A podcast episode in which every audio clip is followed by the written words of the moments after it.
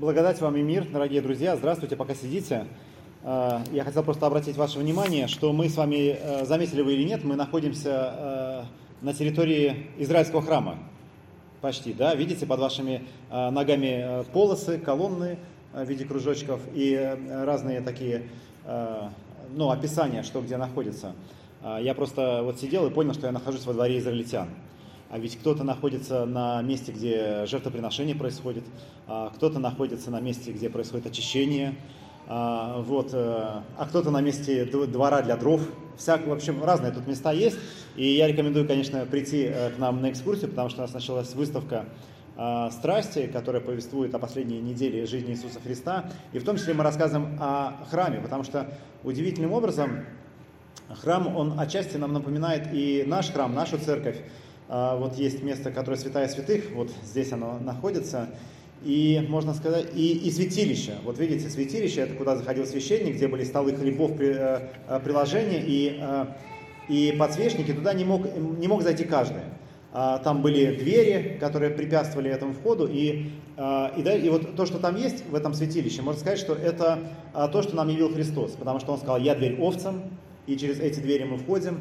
Он сказал, что я хлеб жизни, и мы видим э, стол хлебов приложения. Он сказал, я свет миру, и мы видим подсвечник. Но также мы видим жертвенник всесожжения, который символизирует молитву. И, собственно, можно сказать, что святилище – это вот то место, где мы с вами находимся, потому что здесь это происходит. Э, здесь э, мы слышим Слово Божие, которое для нас есть свет. Здесь мы приходим к ну, как бы приступая к святая к святым, к святым дарам, и можно сказать, что вкушаем этот хлеб жизни, который есть Христос, и здесь мы, конечно, возносим молитву. Но если раньше сюда мог войти только священник, а в святая святых только первосвященник, то сегодня все мы допущены вот сюда, в это святилище. Что ж, теперь встанем, чтобы услышать Слово Божье, записанное евангелистом Матфеем, глава 15, стихи с 21 по 28. И выйдя оттуда, Иисус удалился в страны Тирские и Сидонские. И вот женщина, хананиянка, выйдя из тех мест, кричала ему, «Помилуй меня, Господи, сын Давидов, дочь моя жестоко беснуется». Но он не отвечал ей ни слова. И ученики его, приступив, просили его, «Отпусти ее, потому что кричит за нами». Он же сказал в ответ, «Я послан только к погибшим овцам дома Израилева». А она, подойдя, кланялась ему и говорила, «Господи, помоги мне». Он же сказал в ответ, «Нехорошо взять хлеб у детей и бросить псам». Она сказала, «Так, Господи, но псы едят крохи, которые падают со, э, со стола Господ их». Тогда Иисус сказал ей в ответ, «О, женщина, велика вера твоя, да будет тебе по желанию твоему», и исцелил дочь ее в тот час. Аминь. Это и Святое Евангелие. Слава тебе, Христос. Присаживайтесь, пожалуйста. Вот, кстати, давно хотел спросить вас, а у вас тоже э, в Евангелии есть нелюбимые места? Есть у вас нелюбимые? А вот это, оно к ним относится? Или это нормально было? Что-то вот так читаешь и думаешь, ну как-то вот Иисус себя как-то некрасиво. Не хочется, конечно, Иисуса учить э, поведению, да? Но вот читаешь, и вот что-то оно как будто бы как-то не так. А вот бедная женщина подходит к нему с просьбой, и он сначала просто идет ее игнорирует, просто не замечает. А ученики уже говорят, ну давай это самое, что-то она идет и орет, сделай что-нибудь, чтобы она не орала. А, вот. А он, а он, главное, не ей, он им отвечает. Я пришел к, дому, ну, к, к израильтянам, в общем, а она не успокаивается, и он как будто бы ее псом обзывает. Да? Вот что-то читаешь, и как-то вот немножко... Ну, потом он, конечно, ее исцеляет, вот. Э, но, знаете, это действительно выглядит как будто, э, как будто бы так, что мы, ну, например, пришли к врачу, а, а, значит, а у врача табличка такая. А, принимаю только людей славянской национальности или как-нибудь так. А ты татарин, например. И ты такой, ну я болею очень, там, уламываешь, он такой, ну ладно, так и быть, приму тебя. Да? Или, например, мы приходим в церковь, в лютеранскую, и вас спрашивают, а вы вообще кто по национальности? Вы немец, или фин, или может швед, или, не дай бог, американец. Вы русский, а что вы здесь делаете? У нас, видите, Анненкирхе называется, лютеранская церковь. А, вот. А, ну ладно, так и быть. В принципе, мы люди великодушные, проходи, садись. И вот ты читаешь эту историю, как будто бы так, да? И, и, э, но э, с другой стороны, вот так если подумать, вообще кто мы такие, чтобы Иисуса осуждать? Да? Мы ведь э, исповедуем Его, мы доверяем Ему. И у меня даже, вот, знаете, есть какой-то ровно обратный эффект. И первое желание, когда я читаю такой текст, э, мне хочется э, Иисуса защитить. Ну, там рассказать про, про быт того времени, про особенность ну и закрытость израильского народа по отношению к язычникам, а, ведь он идет по языческим землям, и вот язычница к ним пристает, и, ну, вот, и, ну, и действительно это народ такой обособленный, и Господь э, э, очень ревностно говорит о том, что не надо смешиваться с другими народами, и всякий раз, когда мы в Евангелии э, встречаем мы, что Иисус коммуницирует с кем-то, с кем-то язычником, всегда это что-то такое необычное. Вот сотник, помните, был, еще было, что э, женщину-самарянку э, у колодца, а, ну, самаряне не язычники, но все равно иноплеменники. Вот, так, я уже Иисуса оправдываю, да? Но на самом деле, опять-таки, кто я такой, чтобы быть адвокатом для Иисуса? А, вот, а, неужели он нуждается вот, ну, в моем оправдании? И а, я вот как бы, как бы хочется оправдать, но на самом деле я себя осекаю, и а, если подумать, вот так, даже если честно, когда мы обращаемся к Господу с молитвой, не ровно такую же реакцию мы получаем. Мы просим, а в ответ тишина. Было у вас такое? Мы просим еще раз, а в ответ опять тишина. Мы просим кого-то за нас молиться. Ну вот как апостолы, они идут за Христом и тоже просят, чтобы, он, э, чтобы ей помог он. Мы тоже кого-то просим, и опять как будто бы ничего не происходит, или даже а, какой-то ответ, который, ну вот, э, как будто и не ответ, как будто бы, как будто бы отрицательный ответ. Но мы продолжаем об этом молиться, и потом что-то происходит. Вы знаете, э, я смотрел, что я говорил три года назад на эту проповедь. Э, ведь у нас литургический календарь каждые три года повторяет Евангелие. И я посмотрел, думаю, интересно, к какому я выводу прихожу в итоге. Что там в конце находится. И знаете, э, я три года назад вас о чем-то просил. Вот во время этого воскресения я просил вас о невозможном. О том, чтобы мы молились о чем-то, о том, что, что, что просто почти нереально. Э, вы не помните о чем? Конечно, нет, я тоже не помнил. Но, но, но поскольку это был пост, второе воскресенье после поста, я говорил, давайте вот этот пост три года назад будем молиться, чтобы Господь нам помог с реставрацией Ананкирхи. И знаете, что я понял? Что не было ответа тогда. Но ответ приходит сегодня, три года спустя. Как будто бы действительно а, вот эта сцена, она нами переживается из года в год, из ряда в ряд, чего бы мы ни просили у Бога. Мы обращаемся к Нему, и не всегда мы слышим вот такой ответ. И действительно, вначале как будто бы ну, он молчит. И мы действительно эту сцену проходим. Но почему так происходит? Неужели ну, в этом есть какой-то смысл? И давайте вот, ну, действительно не будем осуждать Христа, потому что кто мы такие, чтобы ну, судить Христа? Не, он не нуждается в нашем оправдании. Неужели мы будем, будем ему адвокатами? Конечно, нет. А, вот, но чему нас учит сегодняшняя история? А учит она нас очень простым вещам. А, мы знаем, что вера, она укрепляется а, тогда, когда проходят различные испытания. Я вам процитирую апостола Иакова. В своем послании он написал, «Вера содействовала делами его, и делами вера достигла совершенства». Кто помнит, про кого так говорит Иаков? Правильно, про Авраама. Конечно. Вера содействовала делами его, делами вера достигла совершения. И вот в слове испытание есть а, то, что а, как бы корень такой опыт. То есть есть испытание, есть опыт. опыт. И а, проходя испытание, мы тоже приобретаем бесценный опыт. Когда мы проходим испытание удачно, это очень хороший личный опыт. Когда мы проходим испытание неудачно, это хороший личный опыт и опыт для других тоже, чтобы так не поступали. Отец моего одноклассника говорил такие вещи. Он говорил так, а, умный учится на своих ошибках. Нет, не так. Дурак учится на своих ошибках, а умный на чужих. Вот так он говорил. Но мне кажется, дурак вообще никаких ошибок не учится, ни на своих, ни на чужих.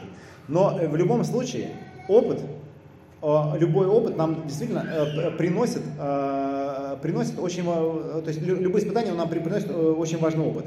И испытание, которое прошел Авраам, возложив, э, ну, принеся своего сына в жертву, зайдя вот на этот э, холм, на эту гору Мария, занеся нож над своим сыном, его, напомню, ангел остановил, конечно, в этом, он приобрел бесценный опыт для всего человечества, потому что в свете этого опыта мы уже сможем увидеть ту жертву, которая будет принесена на соседнем холме, на Голгофе. Кстати говоря, э, все мы, как бы, находясь вот в этом древнем израильском храме, мы находимся ровно на том месте, ну, как бы, на котором Авраам а, приносил а, в жертву Исаака. Скорее всего, вот здесь, святая святых. Вот этот камень, это гора, на которой, на которой стоял храм. Но, опять-таки, Господь испытывает нас а, по нашей вере. И вера Авраама была такая, что Господь мог дать ему такое испытание. Если представить, что нам Господь просит о чем-то подобном, это просто что-то невероятное. Это настолько, ну, э, вообще как бы жутко, это намного жу, э, как бы хуже, чем вот то, что мы сейчас прочитали, а когда Иисус как будто не реагирует на, э, э, на крики этой язычницы. Но э, это вообще страшно. То есть Господь просит, чтобы Авраам взял своего сына и принес его в жертву. Хотя до этого он говорил, что э, от него произойдет э, великий народ. Но Авраам доходит практически до, до, до самого конца. И Господь в самом конце его останавливает. Также Иаков пишет, «С великой радостью принимайте, братья мои, угадайте что? Правильно, когда впадаете в различные искушения, зная, что испытание вашей веры производит терпение. Терпение же должно иметь совершенное действие, чтобы вы были совершенны во всей полноте, без всякого недостатка. И действительно, мы, э, скажем так, э, искушение иногда воспринимаем как что-то негативное. Но иногда, а точнее точнее, всегда. А, и Яков говорит, что мы радовались, наоборот, когда в нашей жизни это приходит. Потому что через это мы можем снова а, как бы пройти эти испытания. На прошлой неделе прозвучала отличная проповедь. Кого не было, рекомендую послушать ее у нас на Яндекс э, Музыке, она выложена. Проповедовал наш дорогой э, брат, пастор Арцис, и он говорил тоже об испытаниях. Он вспоминал чешские поезда, которые сейчас проходят испытания у них в Латвии, э, вот, чтобы прежде чем выйти э, на к рейсу, ну, э, делать регулярные рейсы, эти поезда возят там песок, тормозят, разгоняются и, и, и все такое подобное. И действительно, есть вот некоторые испытания, и если мы проходим испытания, значит тоже нас Господь чему-то готовит. Но, знаете, есть испытания, а есть вот ну, некая реальная жизнь, в которую мы входим. И понятное дело, что машинист, который ездил только на испытаниях, проводил только тренировки, это, ну, как бы сам тренировался и испытывал этот э, поезд, очевидно, э, столкнется с рядом проблем, о которых, может быть, он даже и не думал, а, когда он э, встанет на обычный рейс. И вот когда-то я тоже занимался спортом, это был непрофессиональный спорт такой, назывался фрисби, и мой тренер сказал такую фразу, опыт покупается за большие деньги на крупных соревнованиях. И, а что он имел в виду? Что мы действительно приходим на тренировки, мы тренируемся, но настоящий опыт в этом спорте, он, мы получаем не на тренировке, а мы получаем тогда, когда мы едем на какие-то крупные соревнования. Куда приезжают хорошие команды, которые натренированы лучше нас, и там они нас просто разметают вот в пух и прах. А, и через это, заплатив деньги, поехав, знаете, вы ты едешь ну, не для того, чтобы медаль получать, ну, в том числе. То есть а, медаль получит один, а, самый сильный. Но все остальные, кто уедет с соревнований, они ну, не должны уезжать разочарованные, потому что они уедут с полезным опытом. Потому что это же опыт, ну, условно, настоящий, настоящего спорта, настоящей игры и так далее. И вот в нашей жизни на самом деле то же самое. Есть вещи, ну, когда мы тренируемся. Есть вещи, когда мы изучаем Слово Божье. Есть вещи, а, ну, которые мы просто себе представляем, ну, может быть, вот что-то произойдет. А потом что-то происходит. Начинается наша настоящая христианская жизнь. Арина, добро пожаловать в эту жизнь. Она не сладкая. Она действительно включает в себя то, о чем мы говорим.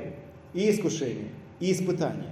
А иногда, более того, мы сами, э, сами себе придумываем эти испытания. И на самом деле я считаю, что правильно делаем. Потому что э, все у нас складывается через, э, через э, ну скажем так, то служение, которое несет люди. Я сказал, что Арина, она раздавала э, подарки. Да, кстати говоря, кто у нас первый раз, не спешите разбегаться. После проповеди мы там подарки дарим всегда. Э, вот. Но на самом деле все наше богослужение складывается из, э, не знаю, ну, из десятков различного рода служений. Кто-то вот свечи приготовил, а, кто-то их зажег, а, кто-то сборники раздал, кто-то их соберет, кто-то стулья поставил. То есть здесь участвуют, ну, дес, э, ну не знаю, десятки или десяток людей, которые это все приготовили. И это тоже такие рода испытания, которые человек сам придумал. Ведь, ну, как бы он взял и решил, ну, решил это делать.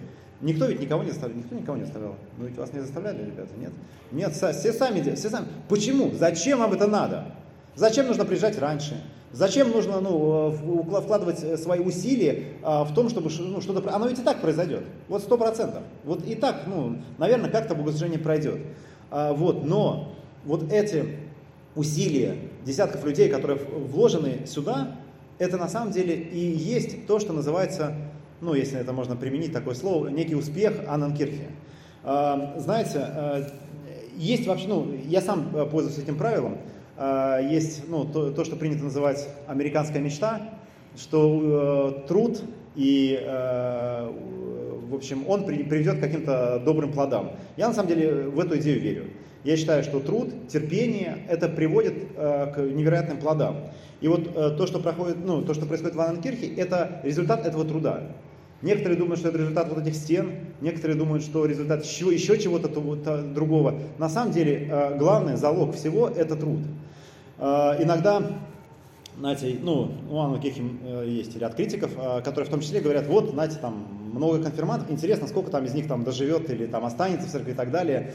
Вот, и, ну, как будто бы а, э, в, этом, в этом проблема, знаете, что, что ну, э, должно быть что-то не то. То есть, раз много людей конфирмируются, значит, ну, что-то должно быть испорчено. А я вам скажу, что не то, что испорчено. А вот что, я посчитал, что за все это время, не считая нынешний набор, я потратил 960 часов на обучение этих людей. И вот если кто-то из критиков 960 часов потратит на обучение, он увидит, что на самом деле все очень просто. Потрать 960 часов, и э, ты получишь примерно то же самое. И на самом деле все так работает. Если вы думаете, ну, как бы, что, что по-другому, нет, все, все именно так. И знаете, и в этом есть, ну, успех любого служения. В том, что труд, он это рождает. И человек, он как бы, ну, э, целиком и полностью э, покоряется как, какой-то идее. И, э, знаете, есть такое Э, ну, когда вот э, начинается какое-то служение, есть э, первый эффект такой, очень, очень хороший всегда. Обычно это связано с малыми группами. Например, кто-нибудь решит проводить малую группу, он объявит дату, и в первой, первой, на первой малой группе соберется человек 20. И он такой, вау, вот это классно, там 20 человек собралось. Вот. А на второй э, соберется 2, а на третий вообще никто не придет. И на четвертую никто не придет. Он скажет, ну все, это никому не надо, до свидания. Но настоящий успех приходит тогда, когда человек занимается этим ну полгода хотя бы, а лучше два года. И у нас тоже есть такой добрый пример, Александр Жумати, не знаю, здесь он сегодня нету? Нету, тем лучше. А, Александра Жумати, нашего дорогого брата, а, который, я тоже посчитал, знаете, мы говорим, а, что после богослужения, там, в среду обычно, состоится библейские беседы с Александром Жумати, Александр такой стоит, вот, со мной, вот, и потом несколько человек, буквально там 3-5, иногда может два, а иногда может семь, но редко больше, мне кажется. А, идут э, куда-то и читают Библию. Но я посчитал, что уже сотни часов, не меньше двухсот, они потратили на изучение Божьего Слова. И всякий раз, ну, как бы Александра не ленится это делать. И я вообще за этого очень уважаю. Что несмотря ни на что, один человек придет, вдвоем ну, значит, будет они вдвоем сидеть. Три человека придут, значит, четвером. Восемь, ну, в общем, значит, вот будут сидеть, ну, как бы читать те, кто пришел. И это действительно, ну, что-то невероятное. Так что э, я к чему все веду-то? Если вы хотите получить бесценный опыт веры, он не рождается, сидя на стуле. Сидя на стуле, мы, конечно, получаем э, тот опыт, который нам дается в Священном Писании. Чужой опыт. Смотря на это, это действительно у нас не, рождает ну, некую веру для того, чтобы сделать первый шаг мы видим, что эта э, женщина, она не сдается. Ты хочешь уйти ручку забрать или что ты руку поднимаешь? А, все. Все, ладно, я просто ручку одолжил у человека. Не, все, сейчас верну. Все, я понял. Значит, э, э, значит э, опыт не рождается, сидя на стуле. Сидя на стуле, мы действительно чужа, читаем о чужом опыте. И этот опыт в нас рождает веру. То есть, смотрите, эта женщина, она не сдавалась. Она шла до конца вроде как э, э, обстоятельства складывались так неблагоприятно, чтобы сказать, да пошел ты вообще, буду я с тобой ходить. То есть, а, ведь мы бы так сказали. придя к врачу и увидев эту надпись, что принимаю там э, людей славянской национальности, даже если мы сами славянской национальности, скажешь, да пошел ты, кто там, национальный шовинист, вот, не хочу я к такому врачу ходить. Вот. Или э, если мы придем, ну, действительно, где-то мы, мы столкнемся с, таким, с такого рода, знаете, ну, как бы стен, такой небольшой стеной. Но эта женщина, она идет до конца. И мы читаем об этом опыте. И может быть, если мы вдруг решим собрать малую группу, давайте не будем сдаваться на пятый раз. Давайте проведем 15 раз, а лучше 50 раз. И тогда посмотрим, что это нам принесет. И на самом деле так это и есть. По-другому это, ну, по крайней мере, вот я не слышал ну, никакого другого э, примера. И э, мы действительно пройдем через ровно тот же путь, э, который, который проходит эта женщина. Но в конце концов она получает то, ради чего она пришла. И мы получим даже не, не только то, ради чего пришли, но получим сильно больше. Я вас уверяю. Но опять-таки это путь непростой. И вот в сегодняшнем послании э, мы тоже читали, э, апостол Павел пишет так. Э, он говорит, что этот путь проходит, смотрите как, у него, под ударами, в темницах, в изгнании, в трудах, в бдении, в постах. Это не только быть все время слушателем, но проходить и вот это тоже. Поэтому я ну, призываю всех наших дорогих прихожан, давайте вместе вот в этом участвовать. Э, найдите себе, попробуйте служение, э, возьмите его хотя бы на полгода, а лучше на два года. И это нужно, ну, как бы, не только нам здесь, в Ананкирхе, но это нужно и вам, чтобы получить этот действительно бес, бесценный опыт. Э, я тут получил справку по химии, ой, в смысле, ну, у нас есть Екатерина, я с ней консультируюсь по вопросам химии. И знаете, вот есть, есть, есть такой камень, алмаз называется, знаете? Да. Он, это ведь углерод. Вы знаете, что это углерод? А знаете, что еще углерод? Это пепел, которыми вам кресты рисовали на лбу. И вот представляете, этот э, пепел или уголь, он очень хрупкий, он рассыпается просто, ну, ни во что. А, и, и алмаз. Насколько сильно они отличаются друг от друга. Но одни, они одно и то же. Но алмаз, он проходит такую степень давления, что, что в этом давлении он становится вот, ну, настолько, самым крепким камнем. А уголь такого давления не проходит. И вот когда Господь говорит нам, что мы прах, с одной стороны, так и есть. С другой стороны, есть э, притча, когда, помните, э, купец ищет жемчужину, что-то такое прекрасное. Но я могу сказать, что каждый из нас может стать вот этим алмазом, опять-таки, пройдя этот путь. Потому что этот путь, это не просто, ну, как бы, э, ну, э, знаете, э, ведь Э, проблема, ну, может, ну, такая мнимая проблема а, лютеранского богословия а, в том, что нам а, спасение даруется по нашей вере без ничего. Но опять-таки, вера, она включает в себя тоже вот этот опыт. И без него вера существовать не может. Вера содействовала делами его. И делами вера достигла совершенства. То есть наш путь веры – это на самом деле вот этот вот уголь, вот этот пепел, которым нам ставил крест. Это тот путь, который мы начинаем. Но через, проходя через этот путь, через путь служения, в том числе э, иногда страдания, э, про которых пишет апостол Павел, мы действительно проходим вот этот путь, который делает из нашего вот этого угля, из этого пепла настоящий алмаз. И э, вот этот э, пример Авраама для нас действительно очень хороший пример э, того, того, как он откликнулся на Божий призыв, оставил дом отца. Он пошел туда, куда Господь повелел ему идти. Он ждал, что, ну, как бы, когда сбудется то, о чем Господь ему обещал.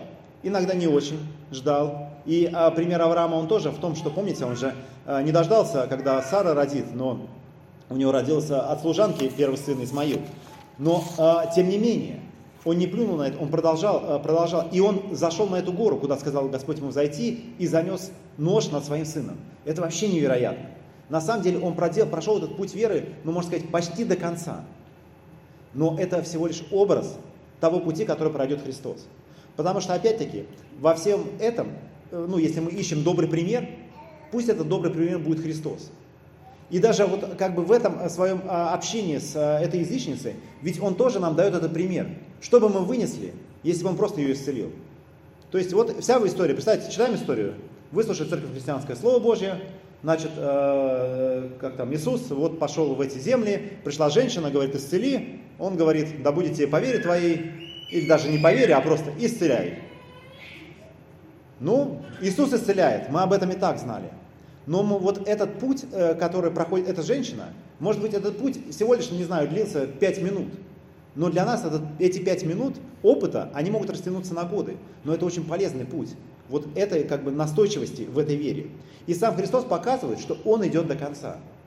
А, вот Иерусалим, вот там лестница, видите, красная лестница.